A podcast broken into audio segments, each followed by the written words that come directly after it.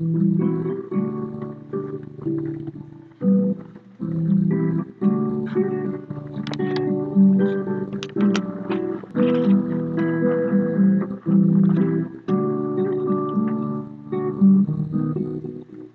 there, and thanks for joining me on the podcast today. I am proud to be an American. That's my topic. The topic today is taken from my book, from the chapters of my book, and I recommend that book to you as a parent and uh, to help you raise your kids, as a grandparent, to help you assist in raising your grandchildren. The book is Dr. Teach Me to Parent. And in the middle of the book is a chapter entitled I Am Proud to Be an American. And I make this statement uh, to open the chapter of this particular uh, topic. It says this Every person must have the sense of personal identity. It is, ba- it is basic to their self esteem and the person they become. While we recognize the historical and cultural roots of every person, an American we all are. From early childhood, we develop our identity as Americans and our place in history, as well as in the contemporary world in which we live. As Americans, we come together. As Americans, we stand together for basic rights and privileges. As Americans, we open our homes, our lives, and our country to others who are different than ourselves. As Americans, we are one nation under God, indivisible, with liberty and justice for all. The American dream, as well as the American identity, starts in the American home. So, with that in mind, my question to you, and I raise this in the book, is what are you teaching your children about Americanism? What are you teaching your children about American history? What are you teaching your children about American identity? What are you teaching your children about the American dream? What are you teaching your children about the essence of a country known as America that others want to come and be part of and grow up and advance their own welfare and their own personal skills and abilities through being an American. Well, that's our country, the United States of America. So, what are we teaching our kids? My parent, my question to you as a parent is, what are you teaching your children about American and about Americanism? Well, in this book, I identify 10 things that every parent should teach their children. 10 things that every grandparent should participate in teaching their grandchildren. 10 things that every child should learn. Learn in school, learn at home. Learn before they're in their teen years, preferably, or certainly as they move through their teen years. Some of these things will be taught early on. Some of these things will be taught later, but they need to be taught. What are these 10 things that we need to teach our children and make sure our children know, have memorized, and are clearly understanding so that they, in turn, will be proud to be an American. Here's the 10 things. Let me just give you a list. Here's the first one teach the pledge to the American flag and the etiquette for flying and using the flag of the United States of America. It's not just know the pledge, but it's know the history of that flag and how it came to be. The story of Betsy Ross, and then how we use our flag, how we keep it sacred, and we honor it, and we it's a prized possession for all of us. Teach the pledge to the American flag. That's number one. Here's number two. Teach your child the Star Spangled Banner. That's the great song. That's the great song we stand to and we're happy to participate in. So that that's our national anthem. So that we have a national identity. And we know that the stars on that flag are spangled bannered. They're on that banner. And they stand out. They represent the states. They represent the union. They represent the coming together of people all across our land from all kinds of backgrounds. That's what that represents. Teach the Star Spangled Banner. Here's number three. Teach the meaning of the phrase e pluribus unum. It's found on every American coin. It's engraved in many, many different aspects of the American history and symbols of American history. E pluribus unum. It means from many, one. From many sources, from many directions, from many places, from many parts of history, from many parts of the world, we come together. And when we come together in American soil, we are one. We don't need to identify different people by name or by category or by some term.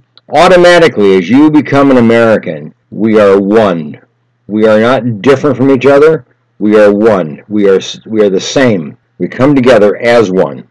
E pluribus unum. Tremendously powerful statement and gives us that identity that we are not separating people because of certain characteristics or backgrounds, but that we are bringing them into the fold, bringing them into the uh, corral, so to speak, and we're all one. Here's number four. Teach the words and the music to America the Beautiful. The America the Beautiful. Beautiful hymn, beautiful song, expressing the glory of our country, America. It's a beautiful state. It's a beautiful country, beautiful regions, beautiful sections throughout our great, vast country known as America. It's beautiful.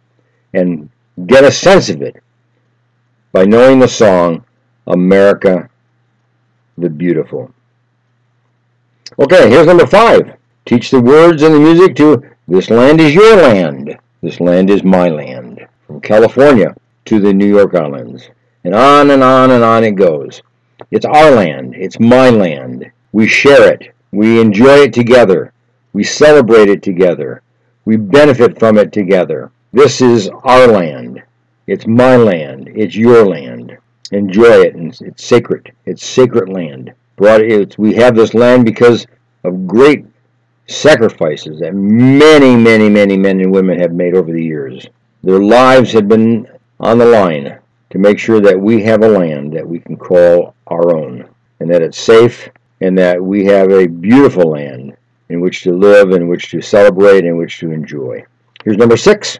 Teach the names and locations of the 50 states of the Union. Do your kids know the 50 states of the Union?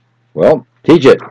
They need to know that America is made up of 50 states and spread across our land. Know them. Here's number seven. Teach where the United States is located on the global map of the world. Make sure that your kid has an opportunity to look at a globe of what the world looks like uh, when it's round and the countries are scattered around the globe and help them understand and know where we are located as America on the globe of this world. Here's number eight. Teach the names and significance of 50 American heroes in the history of America. Do you know? Your kids know. Five or ten American heroes. Not just Lincoln, not just Washington, not just Roosevelt, but heroes. What about Glenn? Walk the moon. What about the people who have uh, performed enormous tasks on our behalf? Rosa Parks, for instance. Who are the significant American heroes that you want your kids to know about? Identify five or ten of them and tell the stories and study and talk about them. That's number eight. Here's number nine. Teach five to ten well-known events in the history of the United States and why each of these events was important. The Spanish-American War, the Civil War. There are so many historical events that have taken place over the years. Do your kids know what they are and the importance of them? You know what they are and the importance of them? So make sure that you can identify five or ten or more of these events in the same way that you can identify five or ten or more historical heroes in our history. And then here's number 10. Teach your children the basic purpose and the meaning of the American Constitution and the Bill of Rights. That's what really makes us America. That's what makes us all Americans. That's what brings us together under the term e pluribus unum. It's our Constitution. It's our Bill of Rights that says that as an American, we can expect certain things. We can benefit in certain ways. We can enjoy certain aspects of life. Not everything is a right, but you know, with every right, whatever they are, there's a responsibility. We have a responsibility to protect that right and make sure it passes on to our children and our grandchildren and so on. But we also have the right to make sure that that is understood. Our kids understand the rights that they have as a citizen by birth or by coming to this country. So there's the 10 responsibilities of every parent. We come to Memorial Day.